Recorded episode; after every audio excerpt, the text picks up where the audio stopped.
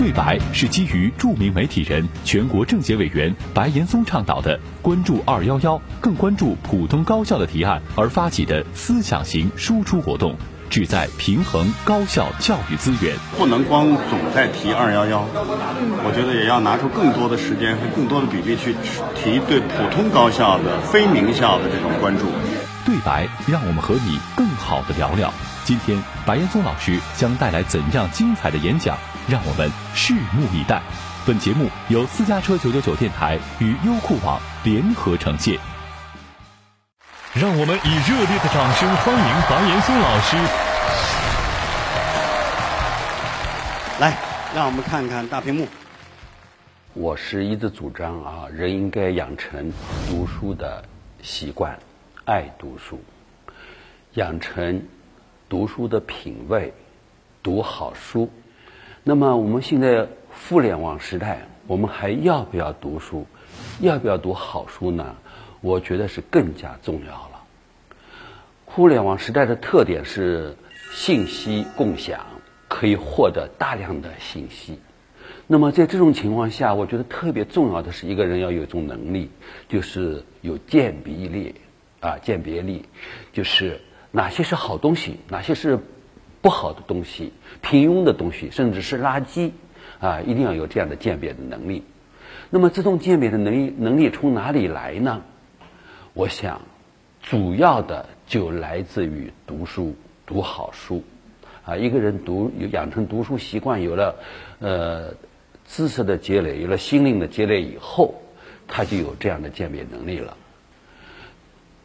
如果没有这样的鉴别能力，自己没有养成一个读书的习惯，没有读足足够数量的好书，啊，你心里面是空空的。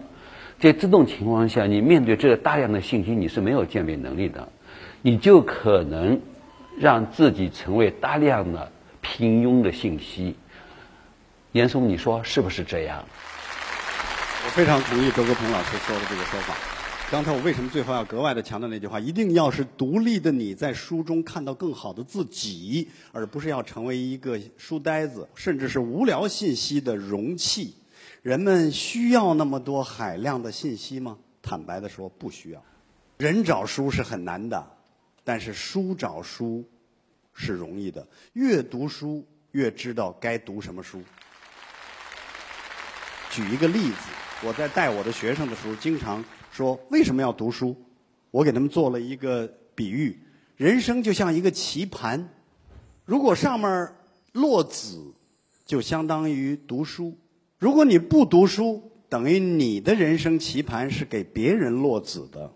下过围棋的人都知道，子和子之间没联系，形不成势，占不了实地，很容易被人一一吃掉。但是随着你的书越读越多，就相当于人生的棋盘上子和子开始有了密切的联系，最后金角银边甚至草肚皮都变成了知识的肚皮和智慧的肚皮。你的人生棋盘由于书越读越多而占有了足够的实地，很难被别人吃掉。来，再看下一段。大家好，我是蒋方舟。我一直说，如果你不读书的话，那么你的价值观就只能由你的亲朋好友所决定了。当然这样说有点夸张啊，但是其实我想表达的是说，每个人他输入信息和录入价值观的渠道其实是很有限的。那如果你不看书的话，你每天接收信息。就只能从这个上网给你推送的新闻、你亲朋好友的议论，或者是被你周围的环境所决定。那我觉得这其实是一个很狭隘的一件事。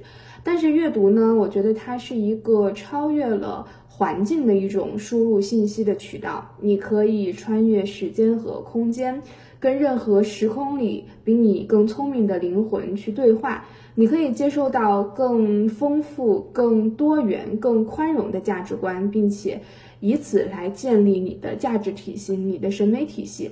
所以，我觉得读书是一种成本最低的去了解世界、认知自己的方式。所以我特别希望大家有空没空，真的可以放下手机，每天抽出半个小时、一个小时的时间去看看书，去让自己的内心安静下来。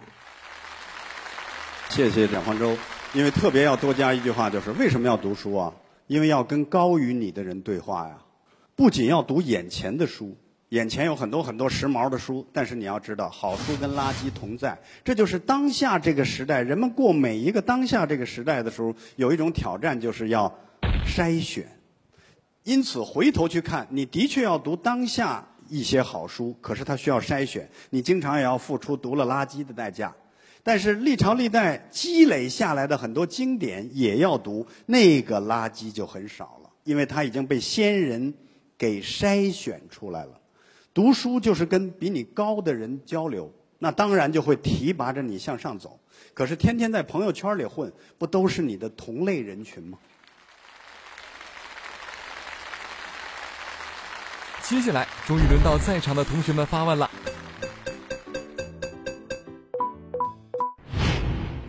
白老师您好，作为一个土生土长的河南人，我想代表我们广大的河南人民欢迎您的到来。我知道河南人民很喜欢我，因为我总替河南人说话，是吧？不知道您对河南的印象是怎么样的？但是不得不说，我们河南人始终面临着一个地域黑的问题。所以想借此机会问问您是怎么看待这种地域黑的问题？我们应该怎么自处呢？我告诉各位，可以这个提供一个最新的一个数据，中国最新的一个姓氏的调查，前五位，其中有四个祖上都是在河南，所以任何敢挤的河南的都可以回他四个字，叫数典忘祖。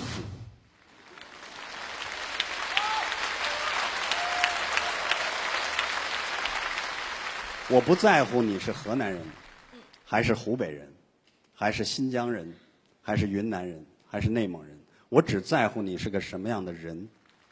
我明白了，谢谢你。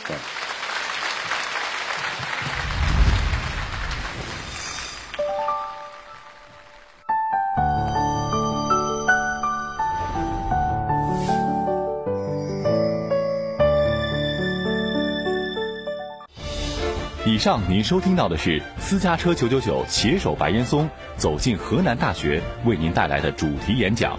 本节目由私家车九九九与优酷网联合呈现。